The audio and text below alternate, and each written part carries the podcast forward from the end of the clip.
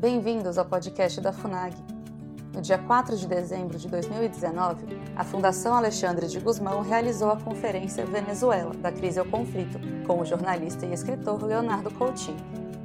Ele é autor do livro Hugo Chávez, O Espectro, como o presidente venezuelano alimentou o narcotráfico, financiou o terrorismo e promoveu a desordem global, resultado de anos de jornalismo investigativo, mais de 100 entrevistas e milhares de páginas de documentos oficiais, públicos e classificados. Vamos ouvi-lo. Bom dia a todos. Muito bem-vindos. Prazer receber aqui no Instituto Rio Branco o nosso Leonardo Coutinho, eu queria reconhecer a presença da embaixadora Maria Tereza Belandre. Muito obrigado. Embaixador Milos Alcalay, que também foi embaixador da Venezuela e, e renunciou em protesto contra Chávez. Os membros do corpo diplomático, senhoras, senhores, minha esposa Simoni. Realmente é um, é um grande prazer para a FUNAG receber desde Washington esse jornalista que tem se destacado como um dos eh, maiores e melhores repórteres investigativos brasileiros, que vai nos discorrer sobre excelente livro Hugo Chávez, O Espectro, como o presidente venezuelano alimentou o narcotráfico, financiou o terrorismo e promoveu a desordem global.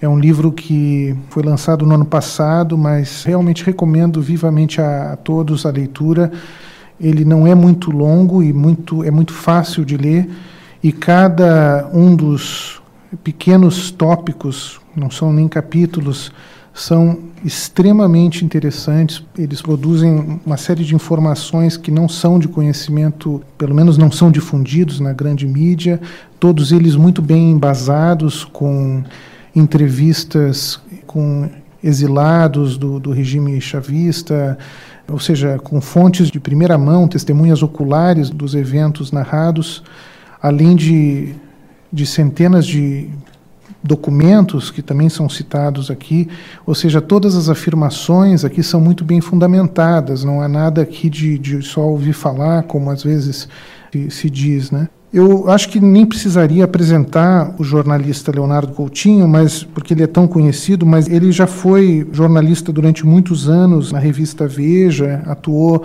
ele até conta no livro, por oito anos na Amazônia, lá ele teve contatos com muitas pessoas que viam é, crimes transnacionais e todos os problemas que nós vivenciamos ambientais, né, também na Amazônia, questão de terras indígenas, escreveu muitas matérias importantes, interessantíssimas sobre tráfico de drogas e recebeu por seis vezes o Prêmio Abril de Jornalismo. E nos últimos anos ele está em Washington, foi membro internacional do Brasil no think tank de segurança nacional da próxima geração Center for a Secure Free Society, que fica em, baseado em, em Washington. E ele se especializou nesses temas de tráfico de drogas, crimes transnacionais, que são temas que obviamente afetam muito o, o, Brasil, né? Inclusive a violência no Brasil tem muito a ver com isso.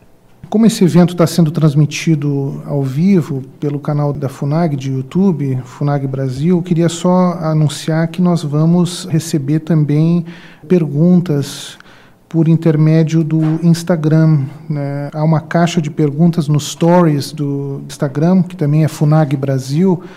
Então, os interessados podem enviar ou por esse canal de stories ou pelo direct message do Instagram as suas perguntas para que nós depois da apresentação inicial Leonardo nós possamos então transmitir essas perguntas a ele. Então nós vamos ter um, um bom debate aqui após essa apresentação. Então sem mais demora eu queria imediatamente então passar a palavra ao jornalista e escritor Leonardo Coutinho. Por favor. Bom dia, obrigado, presidente, pelo convite, pela generosa apresentação. Essas apresentações são sempre exageradas, tá? Então, assim, é, vou aqui tentar um pouco compartilhar uma vivência. Eu sou brasileiro, né? Então, sempre me perguntam por que um brasileiro foi se meter a tratar sobre questões de Venezuela.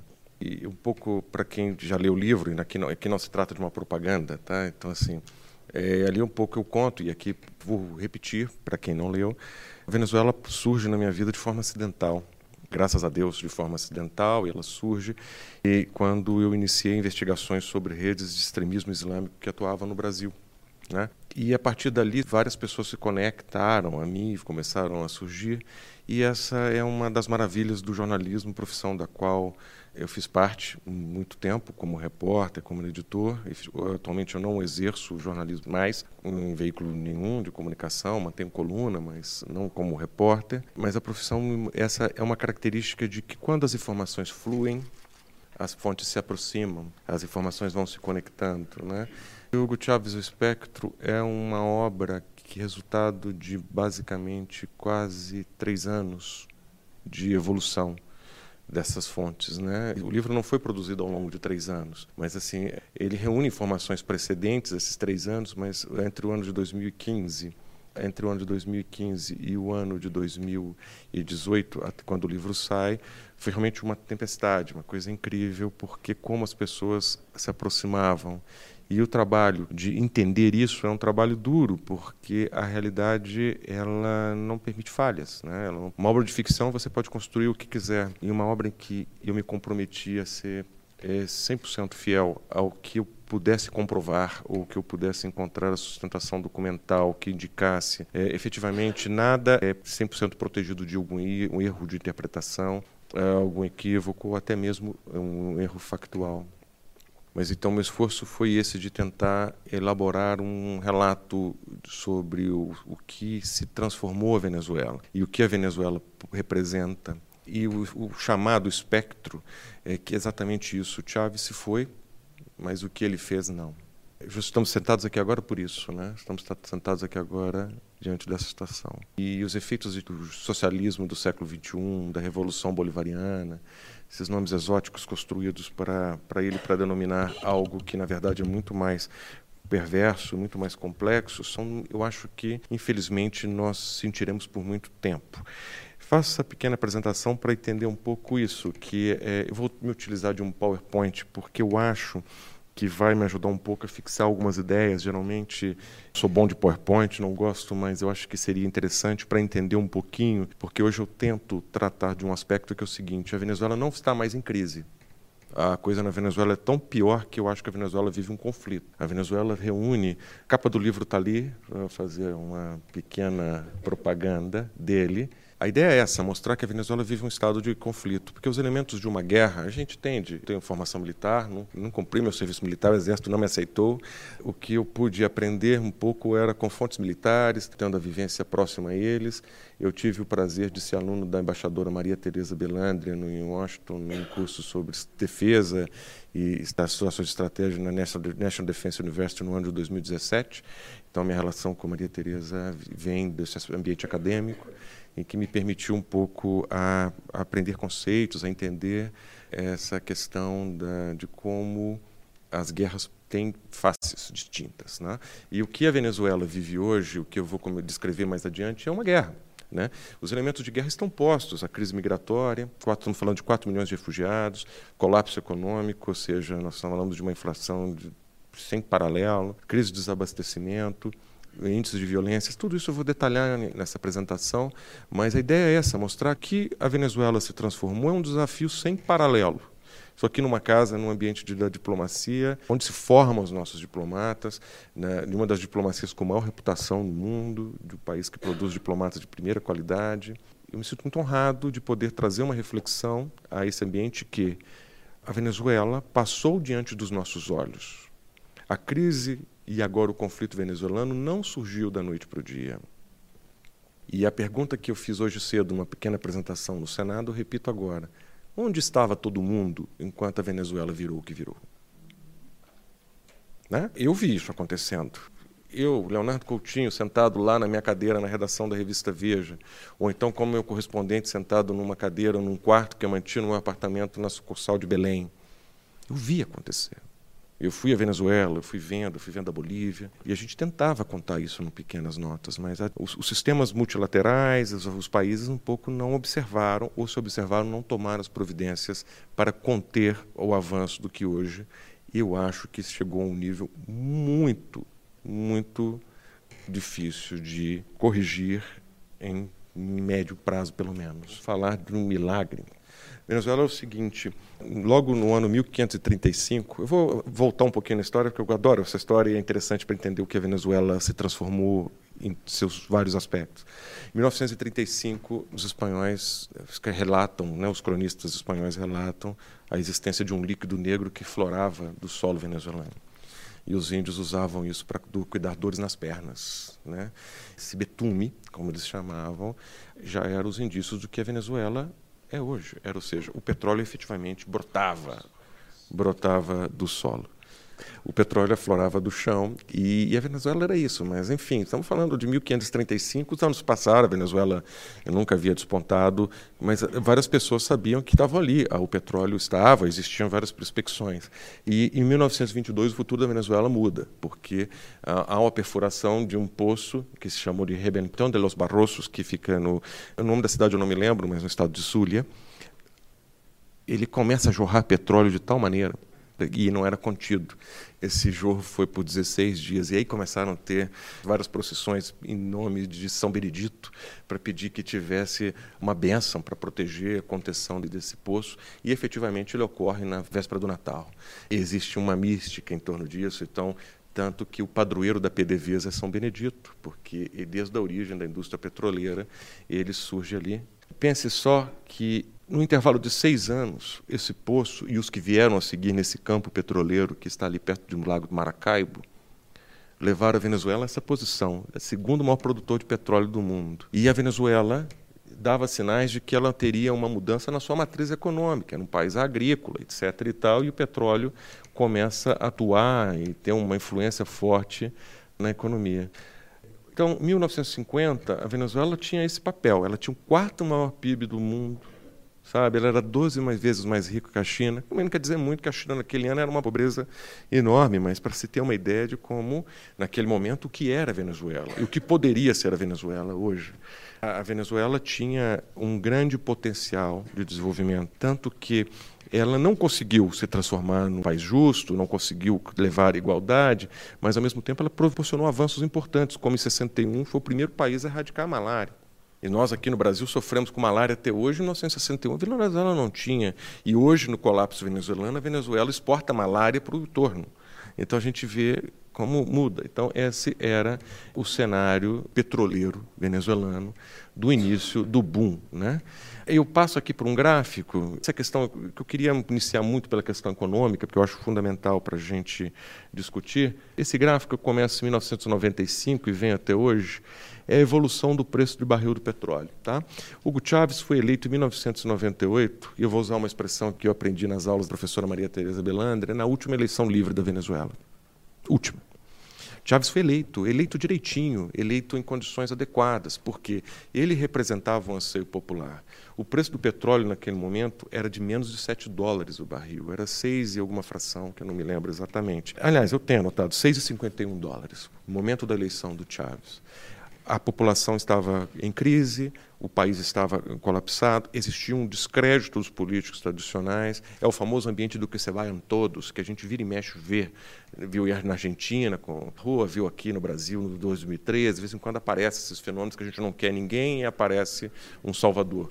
Chávez ressurge em 1999, embora não seja origem dele política, tá? Eu estou fazendo um gap aqui, eu volto depois atrás ao Chaves, mas quando ele é eleito, em 1998, é o período, preço do petróleo mais baixo desde 1973.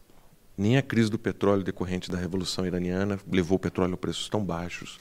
E para o preço padrão Venezuela, tá? Esse aqui é o preço do crudo venezuelano. A Chávez, então, consegue por meio de um arranjo genial com a OPEP, organizar uma reunião. A segunda reunião da história da OPEP foi feita na Venezuela. Chávez emplaca um vice-presidente na OPEP, a OPEP faz o reajuste da produção e começa uma escalada do preço do petróleo. Né? E a gente vê essa escalada do preço do petróleo, aqui vê uma queda, que vem a ida e vai ter um momento aqui que vai aparecer a fotinha de Nicolás Maduro. É a era Maduro. Ali aquele momento que aquela sombra não sei se é visível para vocês, é o período Maduro. O anterior de 99, Chávez e Maduro. Chávez morre no momento em que estava uma curva descendente, Maduro assume a Venezuela numa queda do preço do petróleo. Originalmente, eu fazia uma leitura de que, ah, realmente, o petróleo era fundamental e a Venezuela quebrou porque o preço do petróleo caiu. É uma leitura comum que todo mundo faz, porque o colapso venezuelano está atrelado ao preço do petróleo. Porque quando houve essa curva, essa curva ascendente, Chávez acreditava que o preço do petróleo se manteria e a influência financeira era tamanha que ele poderia substituir a indústria interna por importações. E por que isso? Porque ele sofre uma tentativa de golpe no ano de 2002 e ele se vinga, ele radicaliza, ele faz uma inflexão aprofundando a sua revolução, vingando das elites, né, as chamadas elites, e ele substitui a produção interna. Ele começa o colapso econômico da Venezuela as capacidades de produção interna da Venezuela por importações. E aí entra o papel, entra a JBS fornecendo carne, iogurte, leite, entra o Uruguai fornecendo arroz, entra os produtores de Roraima fornecendo arroz. Enfim, ele tinha dinheiro para comprar o que quisesse de todo mundo e ele falava: eu vou entregar aqui essas áreas na mão dos meus companheiros. E esses companheiros eram totalmente incompetentes e eles quebraram todo o sistema produtivo da Venezuela. Quando há essa queda dos preços, ele não tem dinheiro para pagar aquilo que ele importava. E aí surgem as crises de desabastecimento. A Venezuela passa a ter dificuldade para comprar comida, comprar remédios, etc. e tal. Mas existe um outro elemento. Esse gráfico, por favor, fixem. Existe um outro elemento que é mais perverso do que a lógica do mercado em torno do petróleo, que é a chegada do próprio Hugo Chávez na Venezuela. Porque é o seguinte, aqui é o quadro da capacidade de produção de petróleo da Venezuela. Ou seja, vamos voltar aqui a 1999, quando Chávez se elege. A Venezuela estava passando um momento de quebra. Há um momento de recuperação, mas depois nunca mais. Aqui é o período Chávez, nunca houve um momento de melhoria da produção de petróleo durante o chavismo. Nem um barril ele não conseguiu transformar a bonança petroleira em capacidade de geração de riqueza. O que, que ele fez? Ele aparelhou a PDVSA de tal maneira, quando houve aqui essa quebra aqui, quando houve aquela greve famosa da PDVSA, aqui, inclusive, os vários é, executivos da PDVSA se refugiaram, foram embora. Aqui, inclusive, é o grande ponto de quebra em que ele muda a relação com a PDVSA e a PDVSA vai seguindo esse colapso. E a PDVSA por que, que eu entro por esse caminho? Porque essas, a imagem da PDVSA, para mim, é a imagem da Venezuela. A PDVSA está tão sucateada, tão depreciada, que é a imagem da depreciação do sucateamento institucional da Venezuela. Vamos pensar um cenário que Nicolás Maduro cai amanhã. A PDVSA não vai conseguir produzir petróleo como produzia antes da hora para outra, e a Venezuela não vai virar um país, ela não se livra da ditadura do dia para o outro. Porque o ditador cai, mas a ditadura fica. Você tem que ter um processo de limpeza estrutural dessas instituições. Isso me ensina o gráfico do petróleo. O petróleo vai estar presente bastante nessa apresentação, tá? Vocês me perdoem, mas ele é uma peça-chave. É, esse gráfico nos ensina que aqui o chavismo e os venezuelanos, sobretudo, estão pagando o preço da exportação de uma revolução.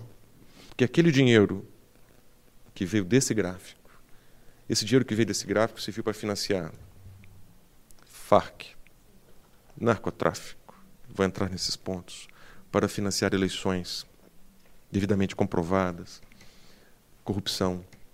Há relatos, há corrupções, delações, que estou falando de bilhões. Alguns delatados 2 bilhões, eu levei 2 milhões. Te, existem quatro nesse momento sendo processados nos Estados Unidos, cada um roubou entre 2 e 4 bilhões de dólares. Né? Então, ou seja, a escala de corrupção na Venezuela faz os nossos ladrões brasileiros parecerem freiras porque é um negócio, é isso, é nessa escala, né, de apoderamento do Estado.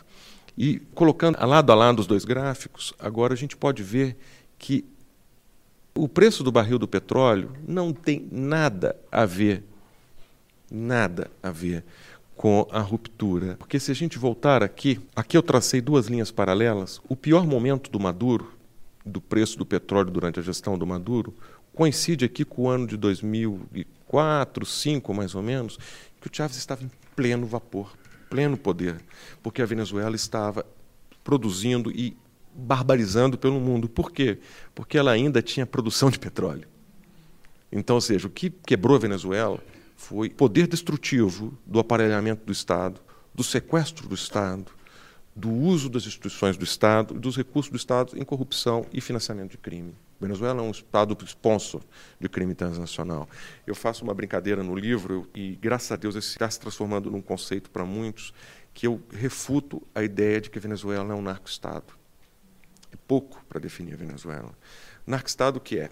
O conceito clássico é narco-Estado é aquele Estado que é permeado pelo crime. A Colômbia sofreu isso durante um momento, Paraguai, podemos ainda pensar o México, tem influências, ou seja, a capacidade do dinheiro circula, o tráfico influencia na política, o tráfico contamina os políticos. Isso é narco-estado. É o estado que contaminado pelo dinheiro do narcotráfico influenciado. A Venezuela deu um pulo, né? A Venezuela é um estado narco. O que, que é mais do que um jogo de brincadeiras? O estado é, é narcotraficante. Os agentes do Estado estão empregados no narcotráfico, a estrutura do Estado está no narcotráfico, o, o aparato estatal envolvido no narcotráfico, em todos os seus âmbitos. E ele surge, mais à frente explicarei em detalhe, mas ele surge como uma justificativa de guerra, como uma justificativa de conflito contra inimigos, isso no caso seria os Estados Unidos, e ajuda aos aliados regionais. Então, aqui, é esses dois gráficos para mim mostram muito o colapso econômico venezuelano. Vem desse milagre do petróleo. E, to, e quando isso acontece, se transforma em maldição. Né? E aqui vou falar um pouco de quem, além do gráfico, quem são os donos hoje do petróleo? Né? Porque a gente tem aqui essa curva descendente e quem vende o petróleo venezuelano? Né? Aqui tem um gráfico, aqui está esse senhor aqui, é o presidente da Rosneft, que é a estatal russa de petróleo. Aqui está o senhor Nicolás Maduro, pessoa que eu me recuso a referir como presidente, é o ocupante de Miraflores. Esse senhor, ele aqui, nessa fanfarrice dele, seria espada de Bolívar, embaixador? Não é espada Una conta aqui, cópia, não? Com essas cenas, imagino que regala a gente, não? Todo mundo que vai lá ganha um negócio desse. É, é uma espada de Bolívar, ele está aqui nesse momento. E aqui nós temos um mapa da Venezuela, o rinocerontezinho da venezuelano. E aqui tem, infelizmente não tem visualização adequada, mas aqui nós estamos mostrando os campos petroleiros dominados pela estatal russa nenhum problema. É, o mercado é livre, o mercado de petróleo existe, mas o que acontece no caso da relação do petróleo Rússia e Venezuela? Ano de 2005, Hugo Chávez se viu diante de um dilema. Ele queria modernizar suas forças armadas, armas, e teve um veto do Congresso americano para modernizações de sistemas de defesa. E Chávez, então, tá bom, e faz uma mudança de proa e vai para a Rússia e inicia uma série de aquisições de material militar. Compra caça Sukhoi, helicópteros Mi-24, Mi-35, é, sistemas de defesa antiaérea, estabelece um contrato para a construção de uma fábrica junto com a estatal venezuelana de armamentos que se chama Cavim, é a construção de uma fábrica de munição para fuzis, uma fábrica para fuzis AK-105, 47, é, o 47 e o 105, que é uma, uma versão modernizada, constrói essa infraestrutura, ou seja, a Venezuela se transforma efetivamente num Estado militarmente muito poderoso. Mas isso custa dinheiro. Né? A gente foi aprender isso. A Venezuela me ensinou, né? entender um pouquinho o papel da economia, é, do mercado do comércio exterior russo. Né? Não é só petróleo. O grande produto da Rússia são são armas. Né? A gente tende a imaginar que o grande exportador de armas do mundo mas pensando em termos proporcionais à sua relação econômica, à sua, ao seu PIB, à sua economia, a Rússia é um país que depende do comércio de armas. E a Rússia faz essas vendas para a Venezuela a crédito. E a Venezuela não paga. Né? A Venezuela não paga, ela se endivida, então o que acontece? O petróleo começa a entrar como moeda de pagamento tá? dessas operações com a sanção dos Estados, os Estados Unidos, curiosamente, que leva. Eu vou fazer aqui um disclaimer, uma observação. Não, não, se trata de uma defesa da, da, política exterior dos Estados Unidos nem dos Estados Unidos, mas objetivamente para uma comparação. Eu não sou entusiasta de sanções, tá? Eu não gosto de sanções. Mas os Estados Unidos aplicaram umas sanções à PDVSA e ao petróleo venezuelano no início do ano. E isso levou a uma ruptura nas vendas do petróleo, porque, os, curiosamente, os únicos que pagavam por petróleo da Venezuela eram os Estados Unidos. Era o único cliente que pagava efetivamente pelo petróleo venezuelano. Essa é a ironia. Quando eles saem, o que acontece? A Rússia assume essas vendas de petróleo. O, número mais atualizado que eu tenho é de setembro. Não, perdão, final de agosto. A estatal Rússia foi responsável por 66% do embarque de petróleo da Venezuela. Ou seja, a PDVSA já era.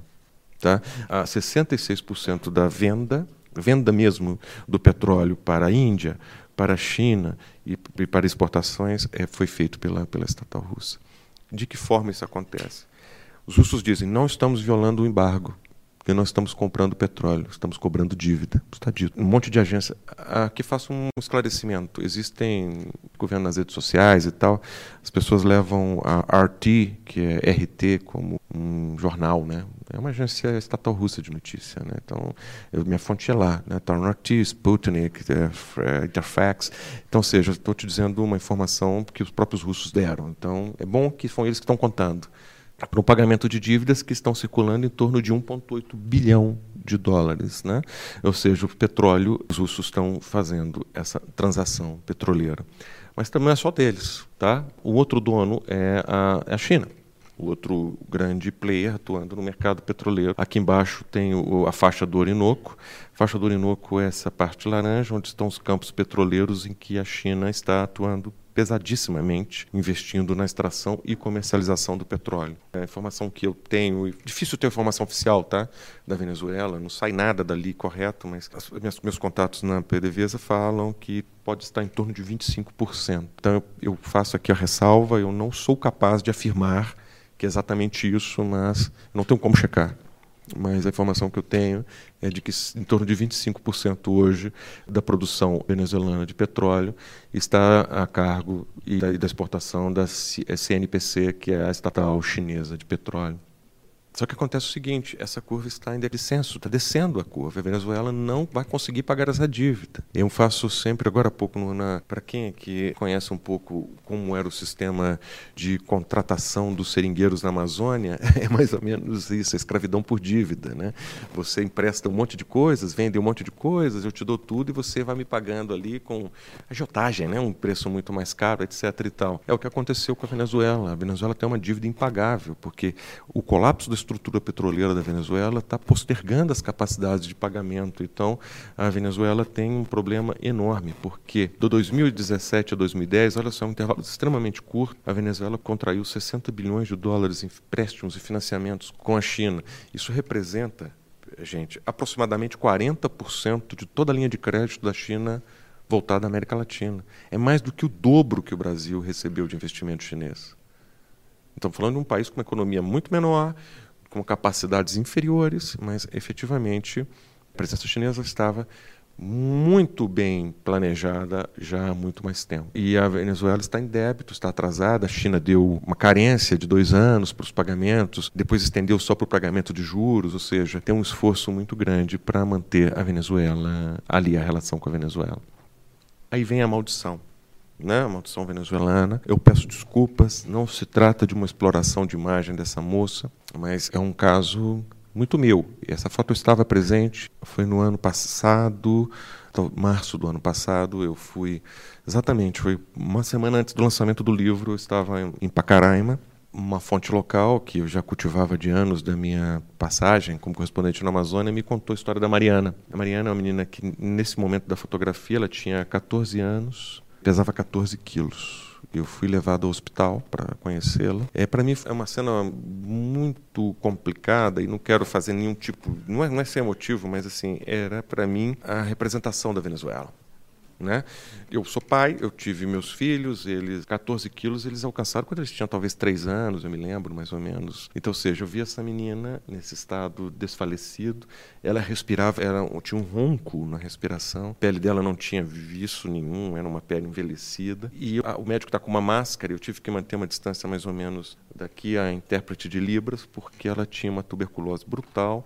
Eles haviam feito, como se chama isso? É, aplicado vermífugos nela para tirar, ela estava extremamente complicada. E eu fui embora. Fui embora, publiquei essa foto dela na revista Veja, onde eu trabalhava no, naquele momento, contei a história e nunca mais tive notícia da Mariana. E eu sabendo que viria aqui, eu queria dar uma boa notícia sobre ela e eu consegui achar um médico ontem. E ele me disse que ela morreu na semana seguinte. Eu só soube ontem. E o que é isso? É, isso é cena de guerra. Sabe? Eu, eu, estive no Congresso Brasileiro em agosto, um parlamentar disse: "Ah, não, mas existe fome no Brasil, vocês estão fazendo isso é propaganda, existe tudo uma estratégia, uma intervenção, o Brasil quer interferir na Venezuela, o Brasil quer, quer mandar militar para a Venezuela, os Estados Unidos quer pegar o petróleo da Venezuela, blá, blá, mas assim, vou retomar um, uma fala inicial na minha apresentação, a minha profissão me botou em algum dos lugares piores desse país, tá? Eu estive no interior da Amazônia por anos, eu trabalhei no, no Vale de Jequitinhonha por anos, me internei por seis meses numa, na Cracolândia de São Paulo, acompanhando é, mães viciadas em crack. Minha vida não foi fácil no sentido de eu não estou reclamando, pelo contrário, eu, eu, acho que isso me fez e eu adoro isso. É, mas isso me colocou diante de realidades brasileiras das piores possíveis. Isso não é brasileiro. Isso é Venezuela. Isso é Nicolás Maduro. Né? Estamos falando de uma crise de abastecimento que o último número que eu consegui recompilar é de 80%. Que conceito é esse? Significa que 80% dos produtos necessários, básicos, não estão mais disponíveis, você não consegue encontrar. Então, ou seja, isso nem naqueles períodos nossos de racionamento que nós vivemos nos, nos anos 80, plano cruzado, aquelas coisas, não passa perto. Então, ou seja, é uma perspectiva, inflação de 200 mil por cento, a previsão, fechamento desse ano, 500 mil por ano de 2020, é cenário de guerra venezuelana total. Esse emagrecimento da população, né? É, existe uma brincadeira mórbida da dieta Maduro, que as pessoas estão emagrecendo. É isso, ou seja, a capacidade de adquirir calorias é muito restrita. E eu vou citar um exemplo que eu vou mais uma vez recorrer à, à doutora Belandre. Ela, quando nós estávamos tendo aulas, ela nos ensinando, ela nos contou com emocionada. Naquele momento, ela recebia uma informação de uma colega da universidade que havia desfalecido, uma professora universitária que desmaiou porque não tinha comido né, diante dos próprios alunos, diante da academia. Não tinha conseguido comer, não tinha tomado café da manhã, não tinha jantado, etc. e tal. Então estamos falando que assim, é, o nível de desfavorecimento é brutal. Eu tenho onde eu vivo, na região de Washington, vizinhos venezuelanos, é um monte, é impressionante, que chega cada vez. As histórias, tem uma história de um que conta que a irmã é veterinária e ninguém mais leva cachorro no veterinário não tem dinheiro para comer. E existe inclusive um fenômeno de abandono de cachorros muito forte na, na Venezuela. Então, que a irmã agora vive fazendo, usando a clínica veterinária para atender gente. Né? Então, ela usa um equipamento de raio-x com os insumos que ainda restam para fazer raio-x de gente. Ela prescreve é, algumas coisas, ela atende pessoas. É um negócio inacreditável. Aprendi com eles que cada cidade venezuelana tem uma praça em homenagem ao libertador Simão Bolívar e que existe uma tradição venezuelana de ter um pombal. E os venezuelanos botavam milhozinho para o pombo. Aí o milho ficou restrito, parou de botar o milho para o pombo e depois passaram a recorrer aos pombos, né? ou seja, os pombos desapareceram dos pombais, as pessoas comeram os pombos. Né? As pessoas passaram a roubar animais de zoológico para comer. Então, ou seja, não é não dá para tratar isso como uma, um algo trivial. Estamos falando da horda de 4 milhões de refugiados, e aqui nem falo no sentido negativo da palavra, mas é uma inundação de pessoas, e sobretudo o Estado colombiano, que sofre com maior pressão. E nós, mais uma vez, aqui é uma reclamação, nós, comunidade internacional, Brasil, Grupo de Lima, OEA, pode colocar o que quiser, estamos fracassando e falhando Estamos deixando a Colômbia pagar sozinha uma conta que o presidente Duque não está dando conta de arcar, razão pela qual tem criado cenário de instabilidade na Colômbia. E os venezuelanos estão passando a ser vistos como um problema. Eles são vítimas e estão sendo vistos como um problema. Por quê? Ninguém quer pagar a conta. Deixa o Venezuela pagar a conta. Eu vi isso em Roraima. Agora o Brasil, graças a Deus, tomou uma outra postura, mas a população equivocadamente xenofobia. Não é correta essa definição. Na verdade, a população de Roraima estava sentindo em relação aos venezuelanos ali era, era de fato um desconforto, porque você tem a praça da cidade tomada de gente, prostitutas em todas as esquinas e as moças não vão para lá para comer. Né? Eu estive com elas, eu conversei com elas, eu vi postos de saúde, uma cena incrível. As pessoas, cenário meio turístico, assim, meio Mad Max, sei lá, as pessoas vêm, distópico, né? A pessoa vem com malária, recebe o kit de tratamento de malária no posto de saúde, volta é, para a Venezuela, troca por um grama de ouro nos garimpos ali, volta para o Brasil, compra comida, volta a pé com a comida. Na volta que ele está comando, voltando com a comida, ele é saqueado pela Guarda Nacional Bolivariana. Essa é a vida na fronteira desses refugiados. As pessoas precisam ser protegidas. Sabe? Precisam ser protegidas, precisam ser cuidadas. E, e, nós temos que ter a esperteza de, também de que uma crise de refugiados não seja também instrumento de desestabilização. Porque eu acho que o Nicolás Maduro, a crise de refugiados é um grande negócio. Ele vê o problema dele e exporta para os outros, ele exporta a instabilidade. Parece contraditório, que nós temos que acolher e temos que ajudar, mas também, ao mesmo tempo, também temos que ter uma visão mais madura na relação com a crise em si. Aqui está a Mariana, felizmente faleceu, e eu percebo nessa foto sensação de dor. Eu acho que, enfim, ela viria a morrer dias depois. Né? Uma das vítimas do socialismo do século XXI. Vários golpes de Chaves. Chaves é um golpista. Em que sentido Chaves é um golpista? Chaves, em 1992, tentou um golpe militar muito conhecido. Vou ser rápido aqui porque isso faz parte de um argumento que vai vir no slide seguinte. Chávez deu um golpe militar, ele usou as tropas militares para isso, ele entendeu, mas é um golpe militar clássico, tá? Aquele que a gente conhece que tem gente armada com arma, dando tiro e tentando derrubar um presidente. Passa o tempo, é, em 2002, Chávez sofre um golpe, também com ingrediente militar incluído. Já remodelado o golpe e tudo. Eu entendi, conversando com pessoas do círculo muito próximo ao Chaves, que o Chaves entendeu que o centro de gravidade das Forças Armadas era muito forte ali para a decisão do futuro da Venezuela e da sua própria permanência. Então, o que o Chaves fez? O Chaves fala: vou implodir as Forças Armadas. Eu preciso transformar as Forças Armadas. Então, curiosamente, o que ele faz? Ele adula as Forças Armadas. Né? Vai lá, o Sukhoi voando, a arma voando. A imagem que nós temos das Forças Armadas da Venezuela é que elas são a potência capaz de varrer qualquer força da América do Sul.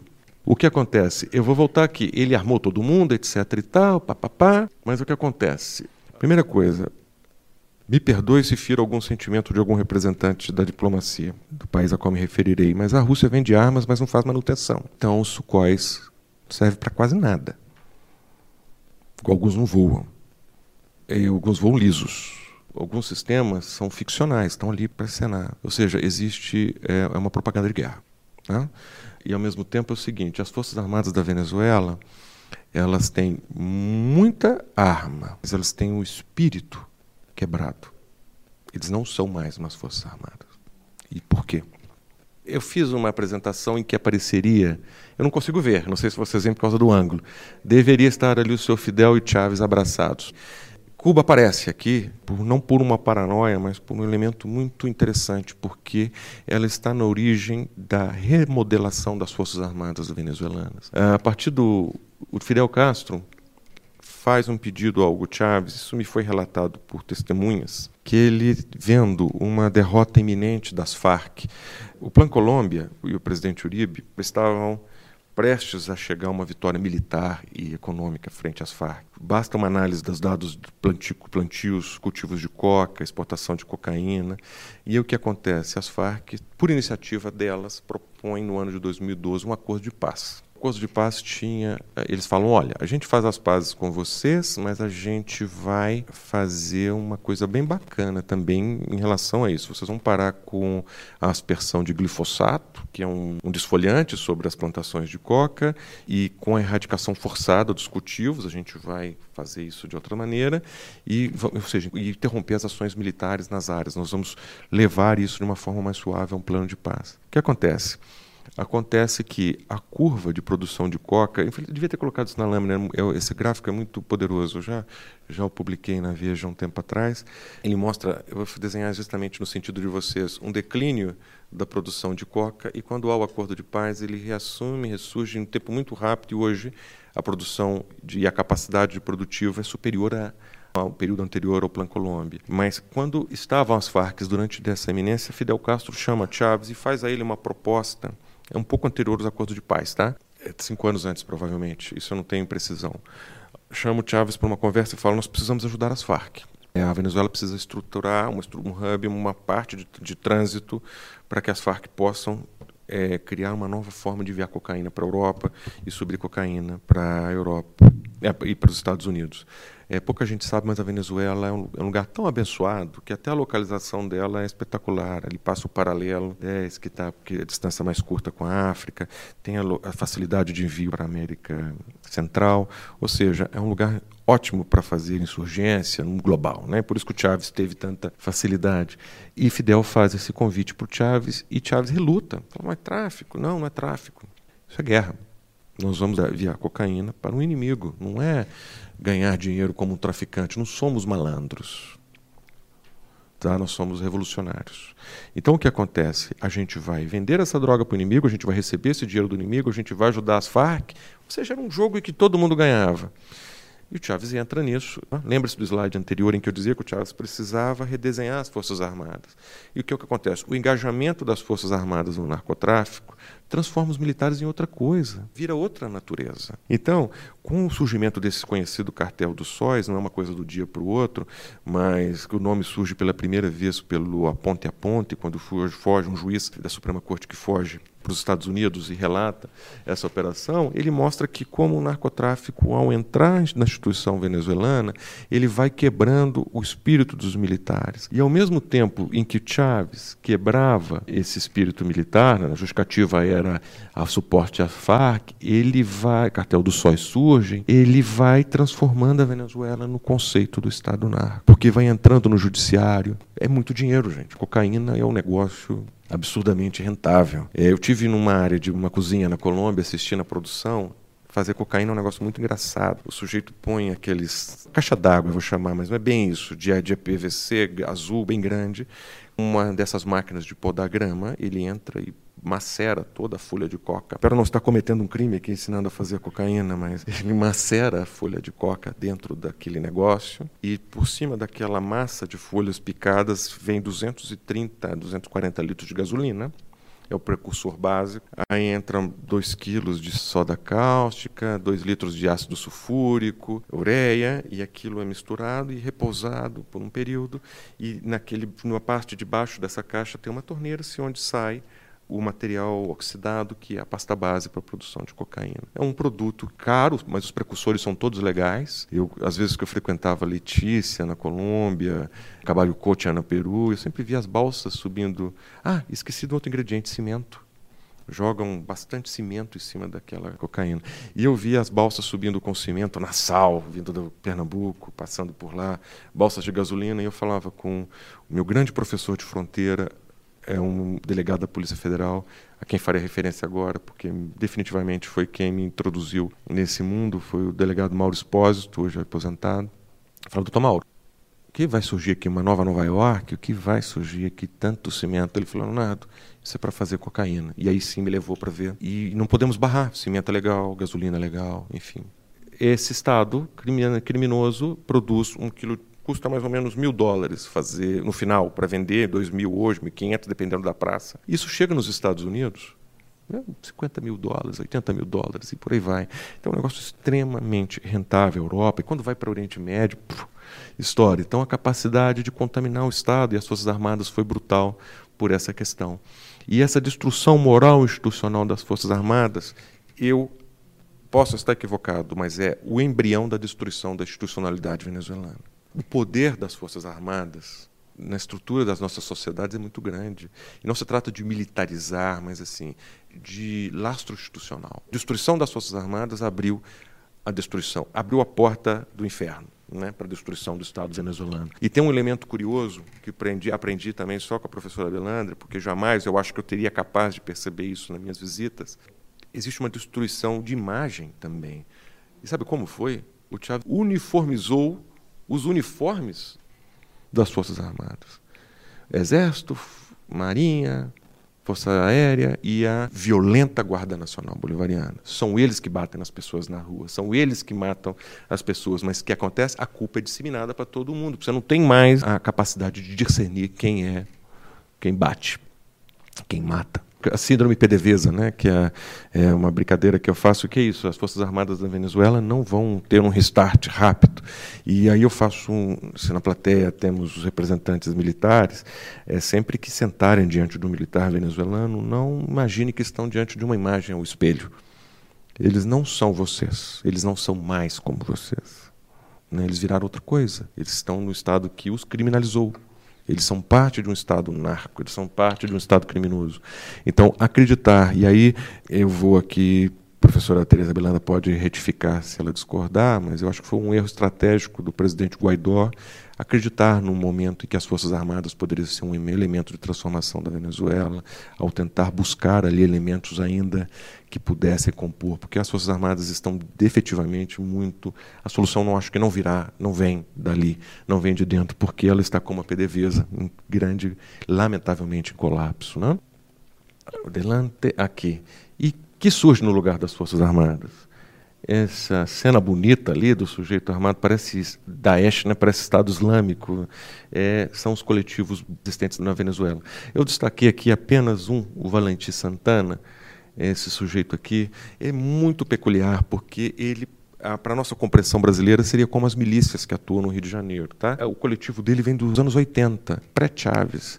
É um sujeito que controlava uma área com violência, com um monte de coisas, e ele incorpora-se nas fileiras chavistas, e eles são quem substituiu efetivamente o poder de controle. Eles são o braço armado, ou seja, quanto você enfraquece as Forças Armadas, você leva esses grupos paralelos, não estatais, dentro do governo. Aqui existe um gráfico do Side Crime, que é um site que faz um trabalho interessante, não sou 100% fã, mas está aqui tudo, e aqui tem uma, dou crédito e faço referência, aqui um pouco as referências dos vários coletivos em atuação na Venezuela. Esses são aqueles que vocês tiveram oportunidade de ver que vão nas motinhas, batem nas pessoas, eles que vão chamar as pessoas para votar nas eleições sob o voto de cabresto, são eles que que dominam as distribuições de bolsas de alimento, ou seja, eles são o Estado dentro do Estado, né? E eles são a peça de substituição da institucionalidade destruída das Forças Armadas. Isso na minha interpretação. Aqui tem um outro elemento, não é um coletivo, é uma coisa. O coletivo atua no nível mais estático, isso aqui é um negócio muito mais avançado. A Frente Francisco de Miranda é uma invenção do Fidel e do Chaves. Vou recorrer a Maria Teresa Belandra. Todavia está com Raua. Vocês vão se lembrar que no segundo turno das eleições de 2012 teve o caso da babá que foi presa com um revólver no aeroporto de Guarulhos. O sujeito que estava com essa babá era um ministro do Poder Popular chamado Elias Raua. Ele, naquele momento, coordenava esse pessoal aqui. O que, que é isso? Isso é um grupo treinado, com treinamento em inteligência, não sei que nível, se é básico, mas treinamento em inteligência, treinamento em espionagem, treinamento em comunicações mais seguras, etc. e tal.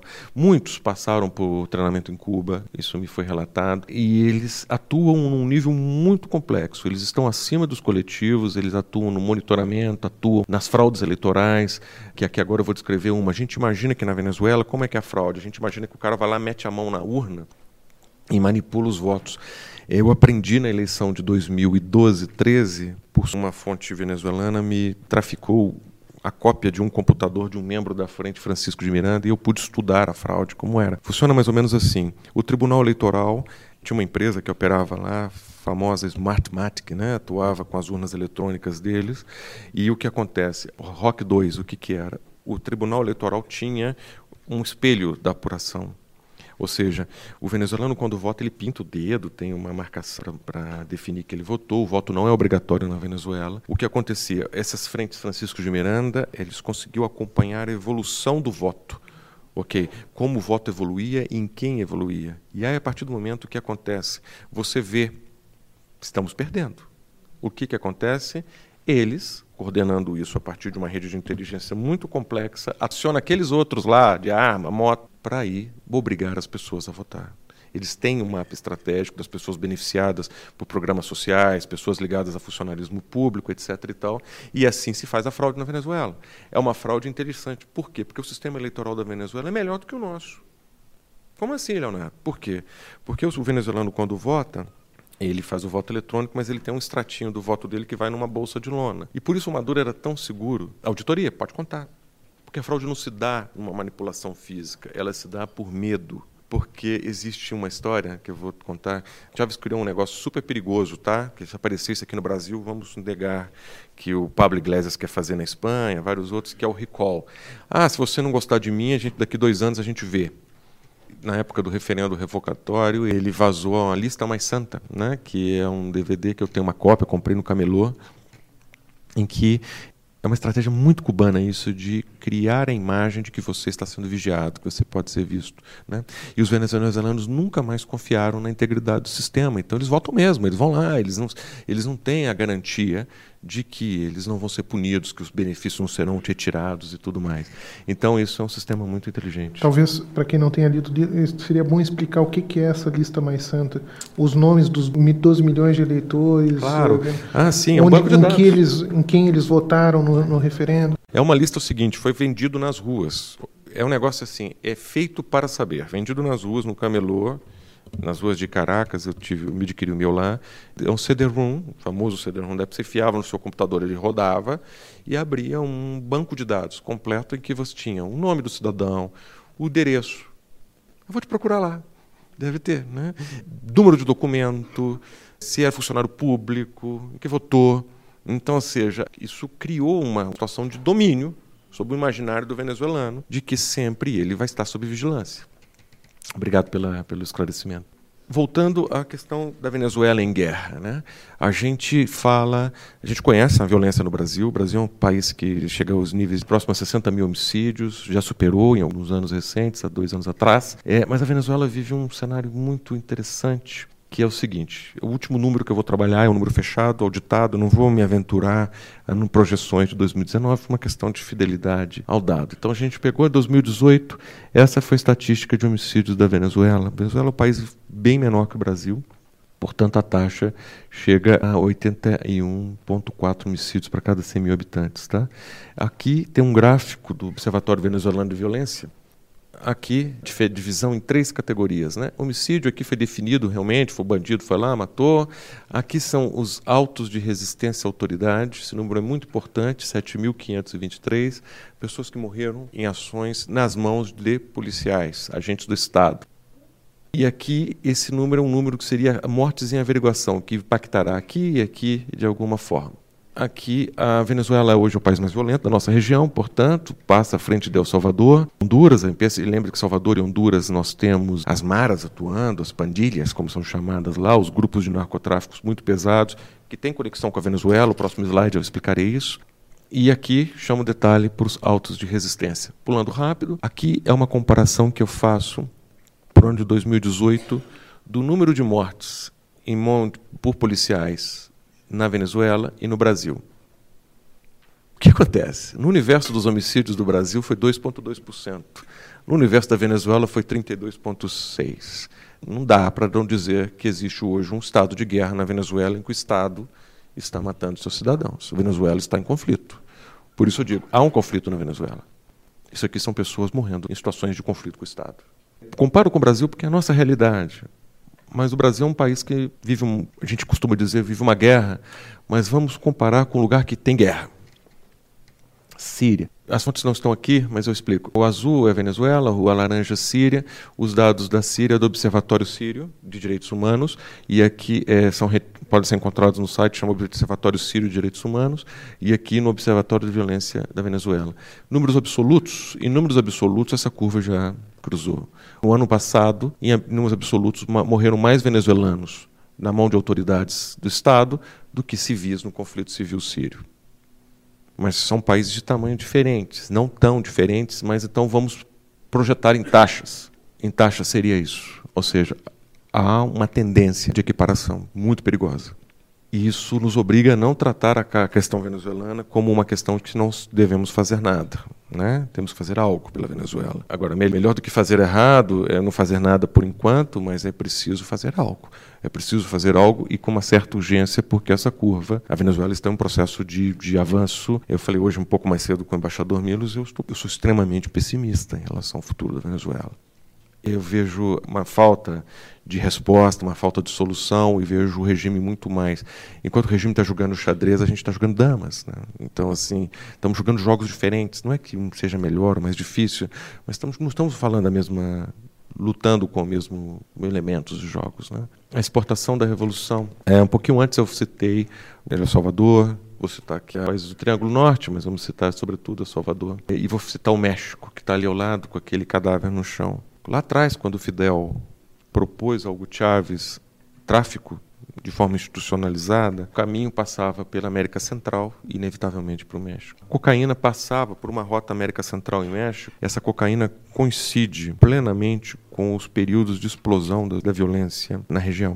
Eu vou recorrer a um número porque é muito interessante. A América Central tinha, em 1999, quando o Chávez entrou, uma média de homicídios em torno de 40 entre os países ali. 41, 42. Chegou em 2014 com próximo de 90, tendo alguns países superado a taxa de 105, 106. Essa cocaína que chegou na América Central e sobretudo no México, ela não é produzida no México, ela não é produzida na Venezuela, ela tem origem na Colômbia, Peru e Bolívia. Sobretudo, no caso específico, o hub venezuelano é cocaína colombiana e boliviana. E o Chávez, ao fazer o ataque Está muito famosa, né? A famosa guerra simétrica, hoje todo mundo fala, ah, guerra simétrica, guerra simétrica. O ataque assimétrico, ou seja, o ataque não convencional a esse inimigo, levou a, uma deterioração da segurança no México, na América Central, aos níveis mais brutais que a gente possa conhecer. Ele tem responsabilidade por isso. Ah, Leonardo, de onde você tirou isso? Vamos lá. Polícia Federal Brasileira fez uma investigação chamada Veraneio, recomendo que para fins bibliográficos, quem quiser, e Santa Bárbara. Era uma investigação de roubos de aeronaves que eram corridas de pequeno porte no Brasil, feito por prestadores de serviço para PCC, várias organizações. Eles roubavam um avião, levavam o avião até o, estado de Apuri. Apuri é um estado venezuelano ao sul da Venezuela, fronteira com a Colômbia. Esse avião descia em áreas de sob controle militar e os grampos da Polícia Federal, gente, tá lá é o coronel fulano, é o coronel Beltrano, é o... são conversas com militares, tudo coordenado por militares venezuelanos. Passavam os códigos. Naquele momento eles acreditavam que o BlackBerry era um celular inviolável, então era tudo feito pelo BlackBerry Message. Eles mandavam os prefixos do avião, as coordenadas, então tinha que pagar para esses aviões passarem, taxas e tal. Quem não pagava era batido. Então, ah, a Venezuela combate o tráfico, derrubou um avião brasileiro. Não, é quem não estava, ou estava tentando furar o, o esquema a investigação completa, mas aquela coisa, não é uma crítica à Polícia Federal e aos investigadores, mas assim, uma falta de percepção de que esses crimes transnacionais eles são híbridos, eles não ocorrem de forma estanque. Então a investigação ocorreu o seguinte: ah, era roubo de avião aqui que entregava cocaína para a Venezuela. Mas peraí, esse negócio não, é, não acaba aqui, porque a própria investigação mostrava que esses aviões eram carregados de cocaína na Venezuela e seguiam para Honduras, né? E depois, às vezes, eram abandonados, eles seguiam para Salvador, eles tinham essa rota para essa cocaína chegar e sempre ter o caminho rumo ao norte. E a investigação não avançava, e, e eu falta, às vezes, uma integração. Né? E aqui eu não estou por favor, não, não é um, um auto-elogio nem nada, mas o meu esforço no meu, meu trabalho foi esse, de fazer um esforço de conexão. O meu livro não tem, a minha investigação não tem nada, aliás, tem bastante coisa inédita, mas ela é uma fração diante do que tem, porque a maioria absoluta é informação pública e conhecida, mas, na verdade, o esforço foi de entendê-las como elas interagem. Isso nos ajuda a entender. Por exemplo, aquele avião que está quebrado ali é um Boeing que saiu da Venezuela também da região de Apure, carregado com 10 toneladas de cocaína e fez um pouso no deserto do Mali no ano de 2009, tá? Esse caso foi tratado como uma bizarrice. Nossa, um avião no deserto, como os caras foram lá recolher a cocaína. Mas esse avião foi enviado pela Venezuela. Esses chavistas me falam que foi uma operação de Chaves, de ajuda à desestabilização do Mali. Não sei se vocês se lembram. O Departamento de Estado chegou a declarar Mali como Estado falido. A França não deu conta de resolver aquilo. E esse avião está na origem de uma das mais brutais a forças de extremismo islâmico que atuou ali no norte da África, no Maghreb Islâmico, que é a Al-Qaeda do Maghreb, que era uma subsidiária da Al-Qaeda, depois passou a atender o Estado Islâmico e está na origem da maior crise migratória do norte da África. Ah, Leonardo, mas é meio forçação de barra dizer que 10 toneladas de cocaína podem estar na origem disso? Eu acho que não, porque a capacidade de transformar esse dinheiro é infinita, é muito grande. A capacidade de criar redes logísticas, não necessariamente só isso. Nada no mundo é só, mas, ou seja, a gente consegue ver os fingerprints de Chaves no deserto do Mali, ajudando aí o QM, ou seja, criando instabilidade no mundo. Por que, que o Chaves ganhava com isso? Porque enquanto o mundo estava maluco, ninguém olhava para ele. E ele estava fazendo a expansão da sua revolução. Aqui é um caso que eu vou me deter, tratar com um pouco mais de profundidade. Esse é um piloto da Força Aérea Boliviana, chamado Marco Antônio Rocha. Marco Antônio Rocha é também o dono da Lamia, aquela companhia aérea que sofreu acidente com os jogadores da Chapecoense no final de 2016, ok? Esse cara surge graças ao acidente, né? ou seja, uh, o acidente no, nos apresenta esse sujeito que é o seguinte: ele ganha a concessão da Lamia como um cala-boca do governo Evo Morales. Tá? Ele era um piloto que pilotava uns aviões BAI, que é o mesmo avião da Lamia. Ele entrava, o relato dele é impressionante. Ele é um ex-coronel da Força Aérea, ele é proprietário da Lamia, ele realizou pelo menos 10 voos a partir de bases bolivianas com destino às bases da Venezuela e Cuba, transportando cargas de cocaína. Como funcionava? tinha um nome, tá? Chamava Ruta del Alba. O negócio era inacreditavelmente assim. Qual o relato dele? Rocha, mas qual a prova que você tem? Ele me entregou os planos de voo. Você nunca tirou uma foto? Eu falei, meu irmão, isso não se tira foto dessas coisas. Planos de voo, etc., horários e tal. E eu consegui cruzar com umas fontes que também trabalhavam na operação de cocaína no, no aeroporto de Maiqueti. E falava, não, chegavam os aviões da Bolívia e tal. Eu vou entrar no detalhe da operação dele, mas. Aí eu falei, ah, vou fazer uma coisa, vou recorrer à Força Aérea Brasileira. Quais foram os pedidos de autorização de AVOEN? O que é AVOEN? É um mecanismo que, por via de consular, as Forças Armadas autorizam sobrevoo de aviões militares. Esses pedidos para a Bolívia no período X a Y. A lista era incrível, mais de 400 voos militares, os 80 voos do Rocha tinha 80 voos para os destinos do Rocha e os voos do Rocha estavam exatamente contidos nas listas das Forças Armadas Brasileiras. E ele conta que eram transportados mais ou menos 500 quilos sob a justificativa de cargas diplomáticas. E ele fez, é, e, e nos Avoens essa rota era 91 voos. O que significa isso? Significa o seguinte, a Bolívia e a Venezuela abusaram dos sistemas diplomáticos, dos sistemas oficiais, dos canais, de todas as formas, violaram.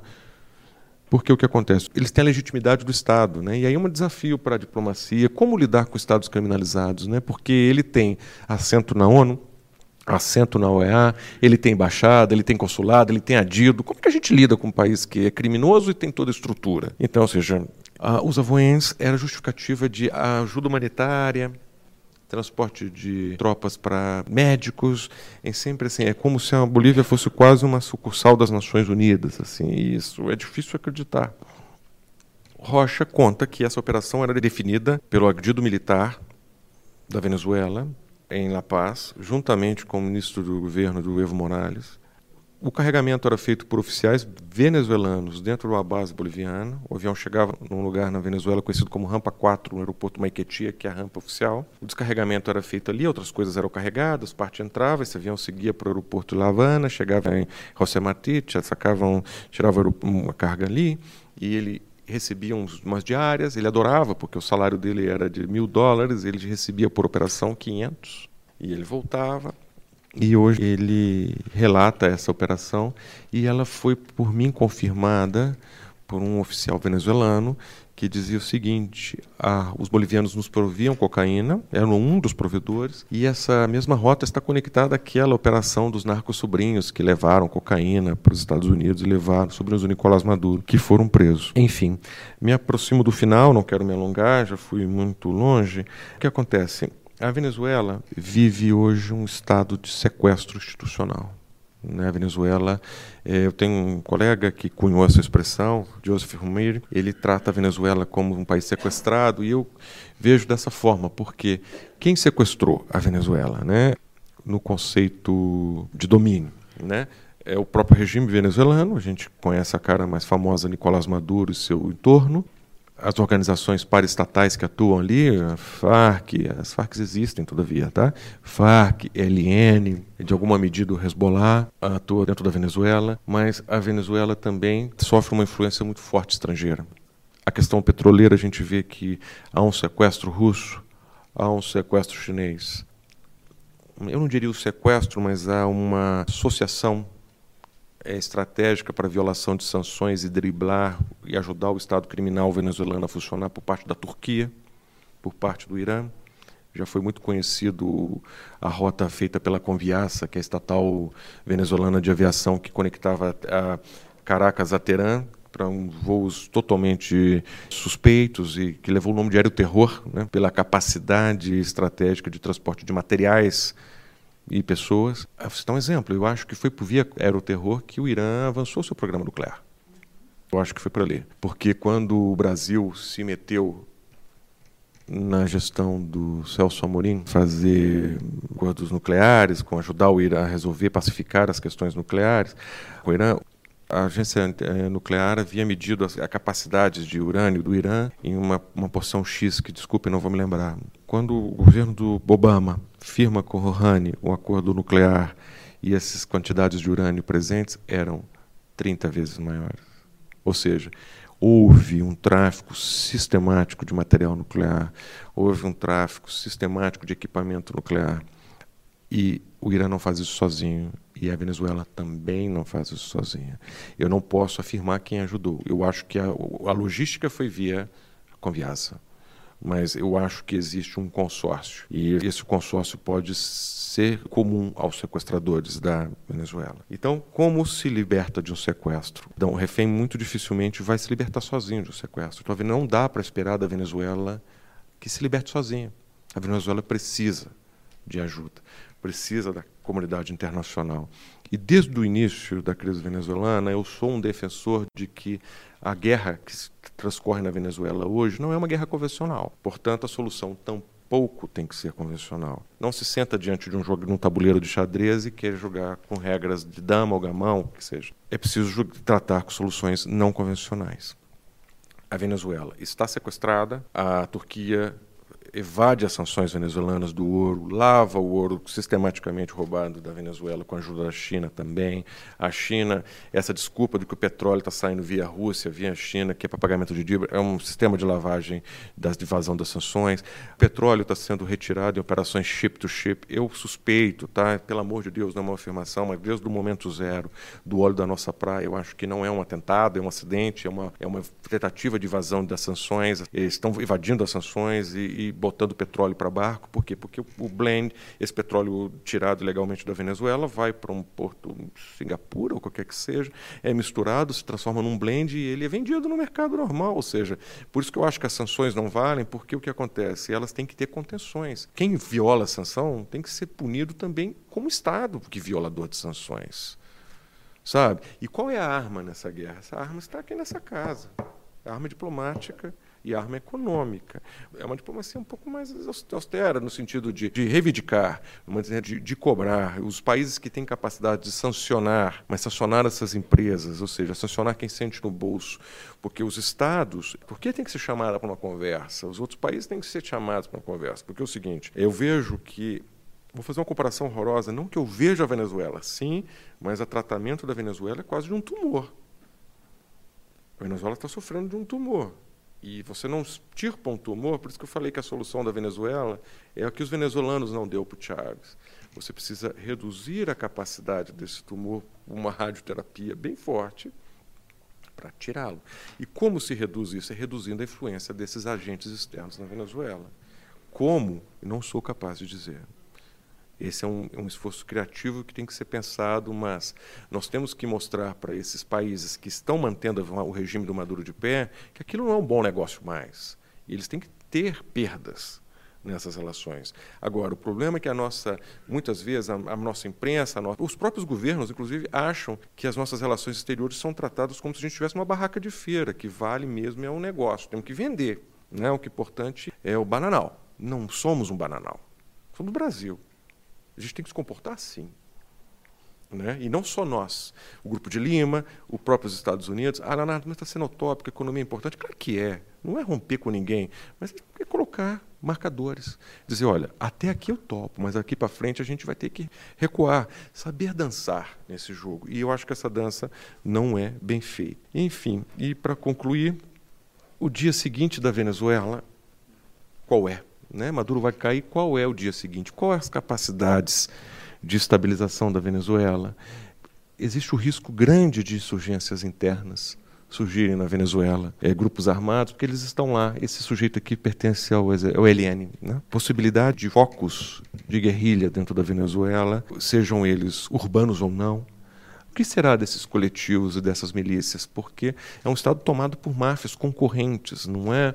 A gente não trata só do Maduro. Então, ou seja, como a Venezuela vai ter que lidar com isso? Por isso eu tenho uma imagem de um militar brasileiro, porque eu acho que, no fundo, esse vai ser o grande papel do Brasil num futuro venezuelano. Nós teremos um papel como força de estabilização, que a gente tem expertise e capacidades. Mas a Venezuela vai precisar de muito mais do que capacetes azuis. A Venezuela vai precisar de uma reconstrução. Ah, vai ter que se livrar do deep state, o Estado paralelo que existe, de todas as coisas. Efetivamente, o Brasil pode e os Estados Unidos, ou seja, as democracias ocidentais, mas acho que o Brasil tem uma oportunidade de pensar num plano macho, versão venezuelana, porque a Venezuela, a gente tinha, o que está ali, MD, BNDES, Ministério da Agricultura, por quê? Porque a gente fez, o presidente Lula, usou uma ferramenta poderosa de diplomacia comercial, que foi a exportação dos nossos bens e serviços por meio do, do BNDES. Né? Concordo, acho que é um bom negócio, mas o problema é que isso foi criminalizado também. Transformou um instrumento de corrupção, lavagem de dinheiro e de camaradagem. Só atendeu a, a um certo círculo de amigos e, efetivamente, a Lava Jato está aí para mostrar o que se transformou. Mas nós podemos refazer isso. Eu acho que a gente pode refazer isso. Isso é uma oportunidade de negócio isso é uma oportunidade cidadã, isso é uma oportunidade de estabilização local. O Brasil pode, e as empresas brasileiras podem ser um elemento importante, o Estado brasileiro pode financiar a reconstrução da Venezuela. Não estou aqui fazendo nenhum tipo de. São ideias, né, insights, para a gente pensar em que a Venezuela pode se transformar. Porque tem uma questão muito interessante. O Ricardo Hausmann, que é um economista venezuelano em Harvard, muito reputado, coordenou um estudo mostrando, isso, isso estudo de 2017, que se naquele ano a Venezuela retomasse o crescimento a uma taxa constante de 2,3%, 2017, ela em 2042 alcançaria o mesmo patamar do PIB de 30 anos atrás, 2012 impossível. A Venezuela não vai crescer nessa taxa de 2,3 constante sem uma ação internacional, uma coisa muito forte. Por si só, ela não seria capaz. Ou seja, estou falando de 2017. De 2017 para cá, as coisas pioraram significativamente. A Venezuela, no jeito que está, ela é um país que está perdido. Ou seja, é duro dizer isso, eu peço perdão aos venezuelanos que estão aqui na minha frente. Mas, assim, a reconstrução da Venezuela é uma coisa que nós não conseguiremos ver se continuarmos tratar a questão da Venezuela igual. E os problemas da Venezuela se estendem. Maduro está fazendo um esforço brutal, inclusive para mostrar que ele está por trás da exportação dessas bagunças ao nosso entorno, não tendo a razão porque ele quer demonstrar isso, mas a Venezuela é um problema que está se expandindo regionalmente. E, por fim, se livrar do Maduro significa se livrar da ditadura? Não. Eu espero ter conseguido mostrar que as raízes da destruição da Venezuela são tão profundas que a Venezuela se transformou para sempre. Tá? A Venezuela nunca mais será a Venezuela que eu conheci quando eu fui pela primeira vez no ano 2000. Ela vai ser uma nova Venezuela, um dia. Eu tenho essa esperança que ela vai ser restabelecida, a democracia vai voltar, mas, ou seja, as pessoas mudam, a sociedade muda. A ferida venezuelana ela vai deixar uma cicatriz na sociedade venezuelana. Né? E o que será da Venezuela? Que Venezuela a gente vai reencontrar? Então, assim eu termino. Eu queria agradecer a paciência, queria debater com vocês. Eu acho que as perguntas são a melhor forma de a gente. Eu quero deixar meu e-mail. As perguntas são a melhor forma de eu poder avançar naquilo que eu falei aqui na minha exposição. Muito obrigado pela paciência.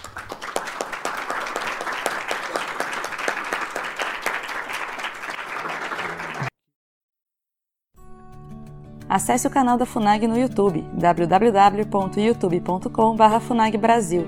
Lá você encontrará centenas de vídeos sobre política externa brasileira e relações internacionais. Acesse também a nossa biblioteca digital, com mais de 780 volumes para download gratuito, www.funag.gov.br/biblioteca. Acompanhe as atividades da FUNAG Brasil no Facebook, Twitter, Instagram e Flickr.